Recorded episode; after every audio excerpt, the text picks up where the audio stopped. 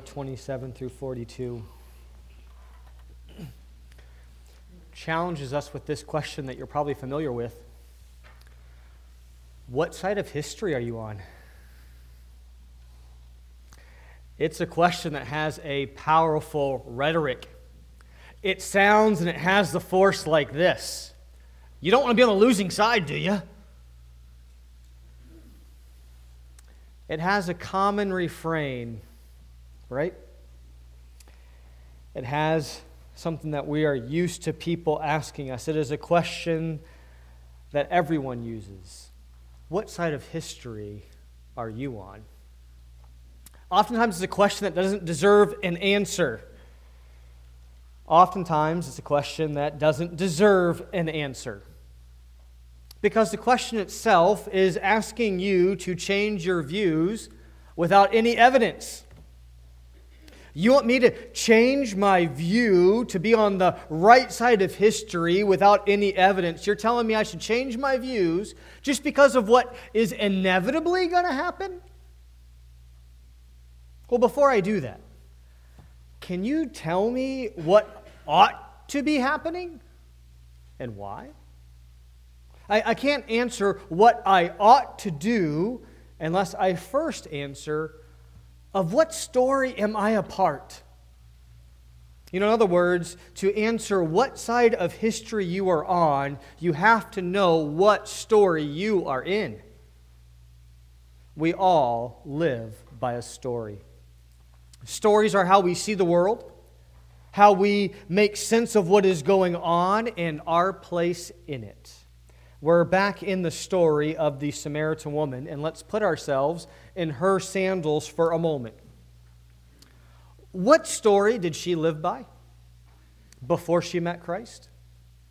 It appears that with five husbands and the man that she's with who is not her husband, that she might have spent her life, at least a considerable part of it, looking for love in all the wrong places trying on different roles, playing different characters, all that have dehumanized her and led her further and further and further away from her Creator. Like Augustine has said, God has made us for Himself, and our heart is restless until it finds its rest in Him.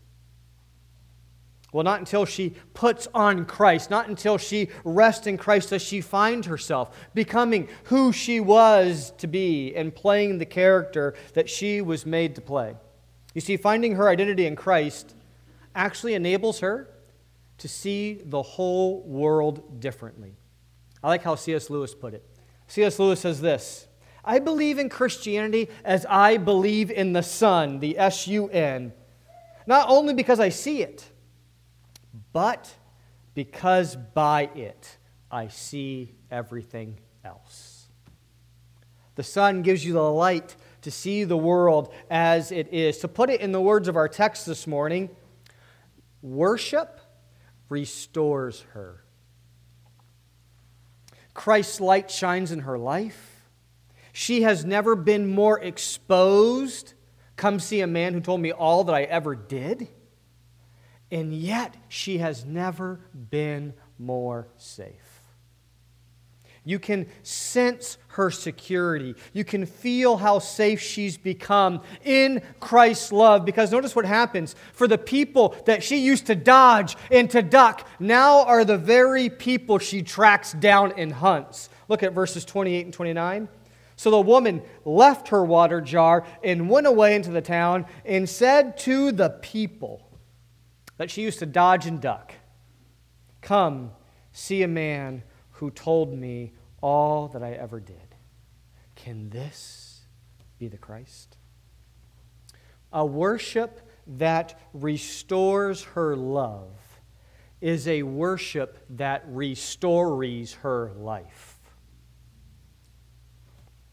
She joins the witness collective on day one.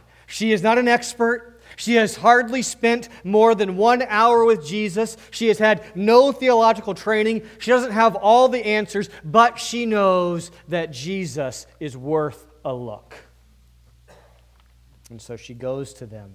And the worship that restores her love is a worship that restores her life and it rouses her. It wakes her up to see what time it is, what side of history she is on, because Christ has come. The Messiah is here, and now things are going to be different. Get used to different. And so her worship of Christ fuels her witness to all of those in her relational sphere. In other words, catch this from last week. She drank from the living water, and now in her became a fount springing of living water to others, an infilling for an outflowing for the good of others, all on day one of following Jesus. And what she gets intuitively, the disciples, they need instruction. She is immediately roused to do the Father's will and work. And we find the disciples here dozy. They are dopey. They need to wake up. They've missed what side of history they are on. They have forgotten what time it is. And here's where we're going to switch from the sandals of the Samaritan woman to let's go ahead and try on the sandals of these disciples. Jesus gave them a very specific task. You're going to find it in John 4, verse 8. In John 4, verse 8, Christ told his disciples to go away into the city and to buy food. This is before Uber Eats. This is before DoorDash, okay? So they leave Jesus to get their master a meal. And you can see what their priorities are from this passage. Priority A, go and get lunch. Priority B, do not talk to any Samaritans. Priority C, get out of Samaria as fast as you can. And when they return, with their food in hand, their jaws drop open with the shock that Jesus' priorities are not their priorities. John 4 27. John 4, verse 27. Just then his disciples came back they marveled that he was talking with a woman. But no one said, What do you seek? Or why are you talking with her? They look at the woman, they're thinking, What do you want, love? They look at him, Jesus, and they say, Why are you talking with her? So absorbed in completing the task for Jesus that they completely miss the mission of Jesus. John 4:31 Meanwhile, the disciples were urging him, saying, Rabbi, eat. But Jesus said to them, I have food to eat that you don't know about. That's sort of annoying if you just went to go get food. I, I just made this long trip there and you're saying you already ate? Thanks for nothing? So they're confused. Verse 33 the disciples said to one another, has anyone brought him something to eat? I mean, they're clueless. They thought the priorities were A, get lunch. And now Jesus seems not to be interested in food. Priority B, don't talk to any Samaritan. And now Jesus is talking to a Samaritan woman. Priority C, get out of Samaria as fast as you can. And by the end of the story, Jesus is there for two more days so obsessed with their everyday needs, so blind to the identity of Jesus. They cannot lift up their eyes to see what side of history they are standing on. They headed into a city. They must have bumped into the same people that the Samaritan woman invites to come and see but all they could think about was their belly. It did not occur to them for a single second that these Samaritan people could be the very people that Jesus came for. No, they had food to cook, people to avoid, families to return to, home safe and sound. So absorbed in the happenings of this world that they miss the history for which the Savior of the world had come. If your priorities this morning are A, get lunch for mom, B, don't speak to anyone about the gospel, C, get back home or to church where it is safe as fast as you can. Jesus wants to restore you through worship, to revolutionize your perspectives and priorities. The test this morning, Jesus is going to be asking you, do you know what story you are in? Wake up. Do you have you forgotten what time it is? Look. Do you know what side of history you are standing on? Lift up your eyes. Here's our outline step into a story where a full heart is better than a full stomach. Step into a story where now is better than later, and step into a story where bigger is always better. First, do you know what story you are in? Step into a story where a full heart of God's will is better than a full stomach of Godfather's pizza. John 4, Jesus asked for a drink of water, but the woman never gives him one. He hasn't eaten anything, and yet Jesus has gone from tired and thirsty to energized and excited. How does that happen? We find our answer in verse 34. Jesus said to them, My food is to do the will of him who sent me and to accomplish his work. When Jesus uses physical terms to describe spiritual realities, nobody gets it. Have you noticed that? Right? Everyone takes him too literally. Nicodemus, a couple weeks ago, he must be born again. How do I get back in there? Okay, don't understand it. The woman at the well, you're driven this living water. She goes, How are you going to get it without a bucket? Now it's the disciples' turn to major in missing the point. I have food to do. I have food to eat that you don't know about. But Jesus is trying to help them understand matters of faith by relating it to matters of food. We crave food, don't we? We are satisfied by food. And Jesus is saying, I crave the Father's will. What, what satisfies me is doing God's work. Faith family, God has a will. God has a work. And catch this, young person a submitted life to the will of God is a satisfied life in the work of God. Let me say that again. A submitted life to the will of God is the only life that you will find satisfaction in doing the work of God. And the work that God has given Jesus to do is saving the world. That's what takes Jesus from being weary and hungry to being excited and energized, is that he is bringing this woman to believe that he is the Christ so that she might have life. That's the work Christ came to do. Think about John 3:16. For God so loved the world that he gave his one and only son, that whoever believes in him should not perish, but have eternal life. This is his work. Go and save the world. And that for Jesus is better than lunch. For man does not live by bread alone, but by every word that proceeds from the mouth of God. So if saving the world is better than food, then we need to be wholeheartedly committed to that. Here's a question for you, faith family has given people the gospel been a higher priority than getting lunch? Most of us are about looking after ourselves physically rather than about the work that God sent Jesus into the world to do. We have food to cook, calories to count, a bus to catch, meetings to attend, a career to progress, a mortgage to pay, kids to educate, holidays to think about, a retirement to save. Wake up.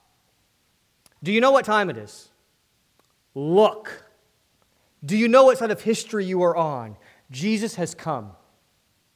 And anyone that meets him is on the edge of receiving eternal life. Which means this, faith family. If you have the gospel in your heart and a gospel in your pocket, you have more than a little tiny harvest knife. You have a combine harvester. I looked it up this week. The New Holland CR Revelation. I can't even make that up. It sounds like a Christian name. The New Holland CR Revelation is the largest combine harvester there is. It goes for over like a million bucks. It is expensive. What you have with the gospel in your heart and a gospel in your pocket is not a little tiny harvest knife. It is a New Holland CR revelation. That is how exciting it is for you to be a Christian. Because if you have the gospel in your heart and a gospel in your pocket, anyone you meet is on the edge of eternal life. All you have to do is meet them and to talk to them about the gospel. And they can turn and trust. So as you go about your work, you will find yourself energized, encouraged, sustained, nourished because you are doing the work of God. Christian, by worshiping Christ as Savior of the world, allow Him to restore you. A vision of the world that will actually satisfy you, a vision of doing God's will and God's work. Would you this morning step into a story where a full heart of doing God's will is better than a full stomach of Godfather's pizza. Well, in verses 35 through 36, Jesus invites us to step into a story where now is better than later. He does so by quoting a saying that we all would have known if we would have lived in Galilee. Right? We would say it like this Patience is a virtue. Or good things come to those who wait. But if you're from Galilee, this is what they would have said there are yet four months, and then comes the harvest. Right? Four months is patience is a virtue. Good things come to those who wait because in the Middle East there is 4 months between sowing and reaping. So what Jesus is saying here is don't you all believe that you should just kind of calm down? I mean, harvest is full months away. Patience is a virtue. Don't you say that? But notice that Jesus is inviting you into a story where now is better than later. It is better than a regular harvest. Isn't it normal to rejoice at harvest time? Don't we do that over there at Ledgeview Gardens on 129? On 129, we rejoice at the apples and the pumpkins, but most specifically, those apple cider donuts So they harvest. I mean, it is just amazing how they pull those off the trees and present them to us in these bags. I mean, ah, so many of you are going to go get some of those from mom today. I know, all right.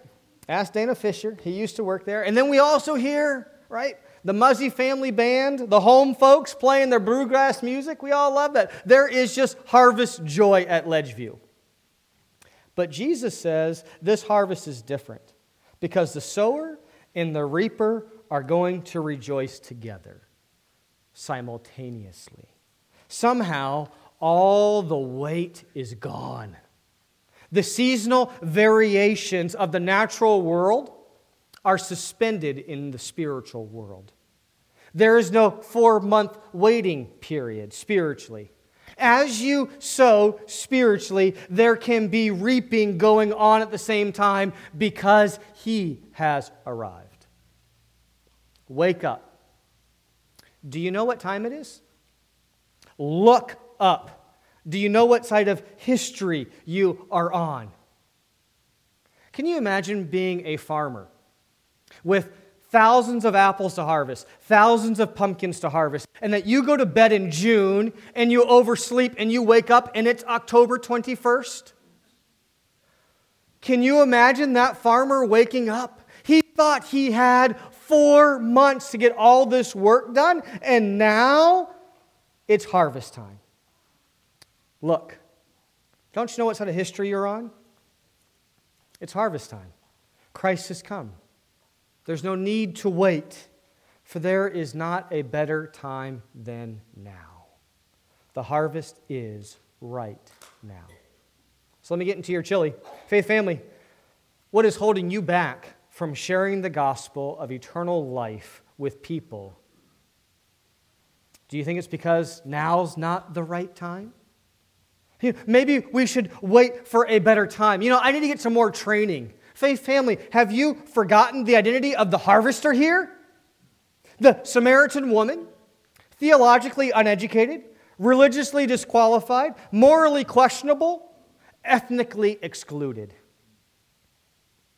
She has not taken Rediscovering Jesus on Sunday nights. She has not been invited to read the, the Gospel of John one to one with their pastor.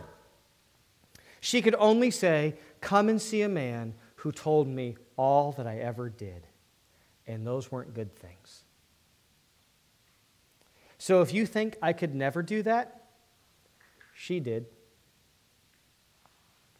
Others think, you know, I'm going to wait for God to give me a better platform. There was a dear lady in our church. I love her dearly.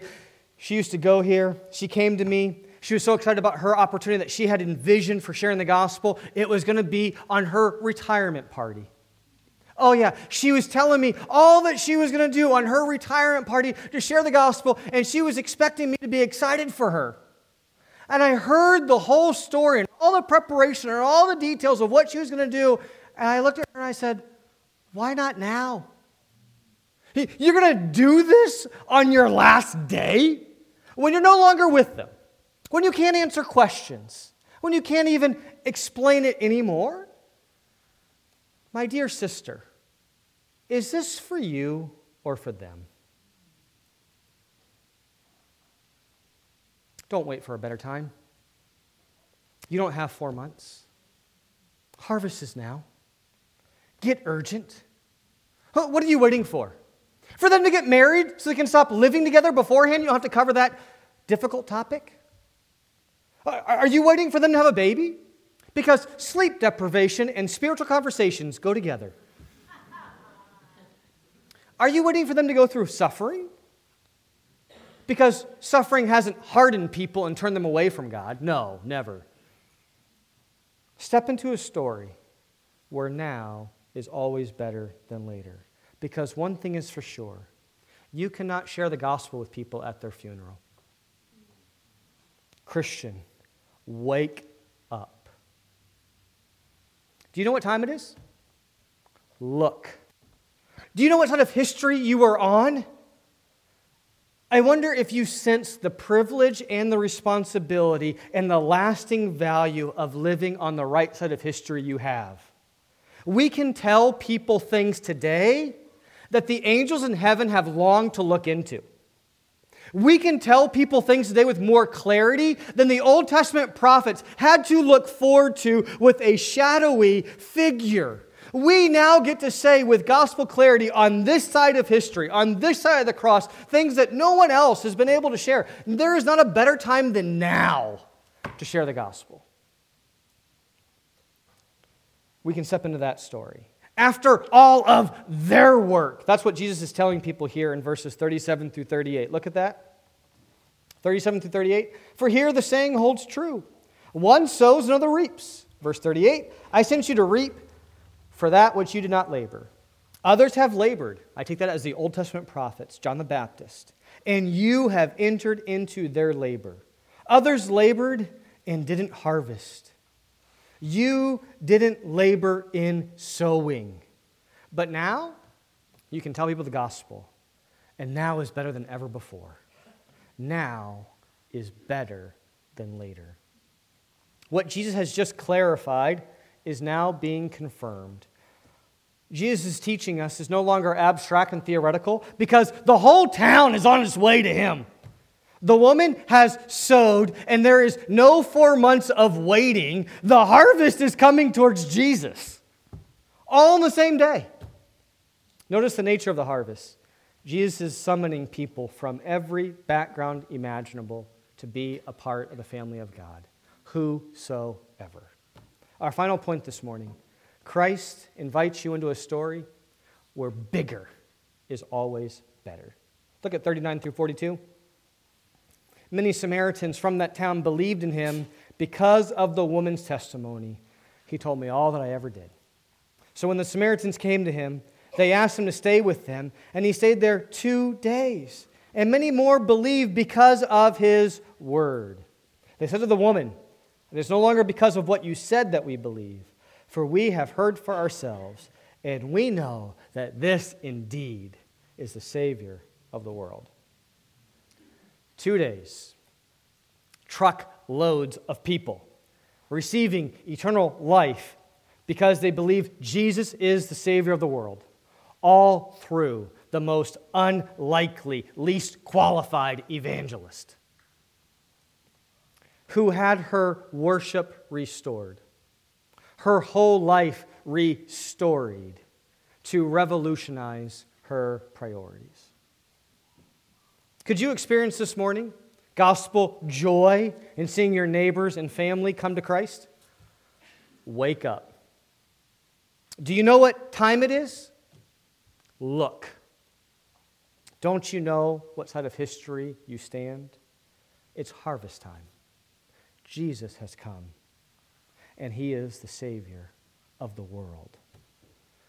Faith family, who would you never expect to be a part of the harvest? Who do you overlook? Don't be ridiculous and think, I'm never going to reap in the office. I'm never going to reap among my family. I'm never going to reap among my conservative neighbors who have conflated love for God and country with what it means to be a Christian. I'm never going to reap among my liberal neighbors who think that religion should be privatized. They're certainly not interested. Are you so locked in your prejudice, faith family, that you think certain people are beyond the grace of God? Don't you realize who He is? He's the Savior of the world. Don't you know what He is doing? Harvesting. Do you know what God is doing at the eggshell, Pat Chagnon? Do you know what God is doing at the eggshell, the rices? Harvest time. Do you know what God is doing in spring sports? Harvest time. Do you know what God is doing at Eagle Scout projects and senior projects? Harvesting. Do you know what God is doing, Grace Owens, at the gym? At your box, it's harvest time. You know what God's doing all over Loudoun? It's harvest time. You know what God's doing in Manchester, in the inner city? It's harvest time. Do you know what God is doing in the least religious city in New England, Providence, Rhode Island? Kevin McKay, my friend David, Drew Drewberry, harvest time. The world's worship of Jesus depends upon your witness to Jesus. The world's worship of Jesus depends on your witness to Jesus, a mission that continues. Acts 1 8. But you will receive power when the Holy Spirit has come upon you, and you shall be my witnesses. Jerusalem, Judea, Samaria, to the other ends of the earth. My non Christian friend, the invitation goes out to you. You don't want to be on the wrong side of history, do you?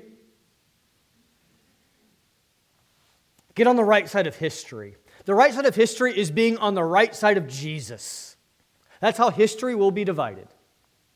Those that receive him to eternal life, those that reject him to eternal damnation. Are you on the right side of Jesus? Come and see. For it is better to be late than never. We'd love for you to ask one of us to read the Bible with you if you need more time. Read John one to one with you. I've heard this week several times, and last week and the week before, Pastor, I never thought you'd meet with me. You seem so busy. Well, it is not just me that can meet with you. And I am willing to clear out my schedule because now is always better than later, even on a Mother's Day. Lunch can wait if you would like to have something that's more satisfying than food of this world. But you can talk to your friend that brought you. You can talk to your family member that brought you. We'd all love for you to know this Jesus who could this be the Christ. If you're here and you're a Christ follower, do you know what time it is? On what side of history do you stand? Wake up. I don't think that we have to be scared about all the other things that are going on in this world. We are on the right side of Jesus. And we know that history and where it is inevitably moving to. May that give you confidence to share with compassion and clarity as He restores your worship, restores your life to revolutionize your priorities. Look, it's harvest time. Christ has come. Things are going to be different. Get used to different. Let's pray.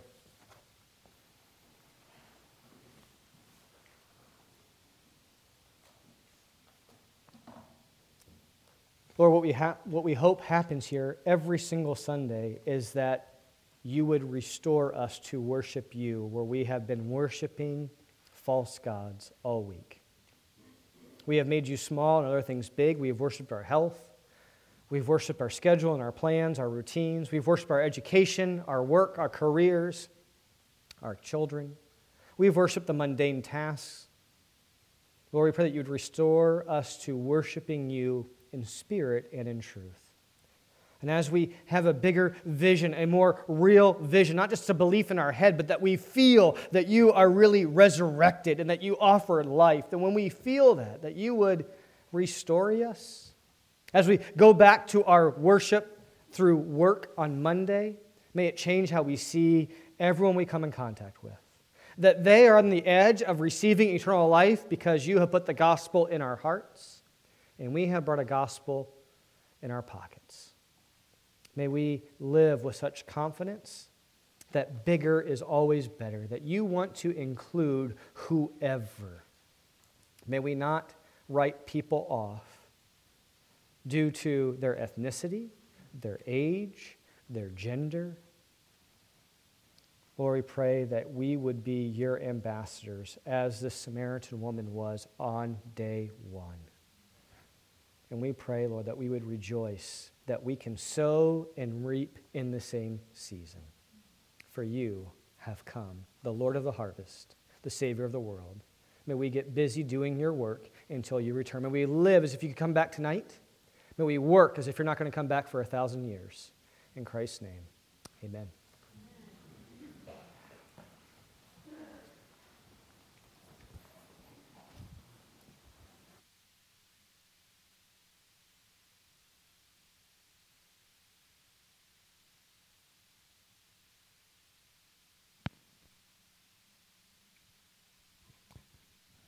Amen. If you're able, let's stand together.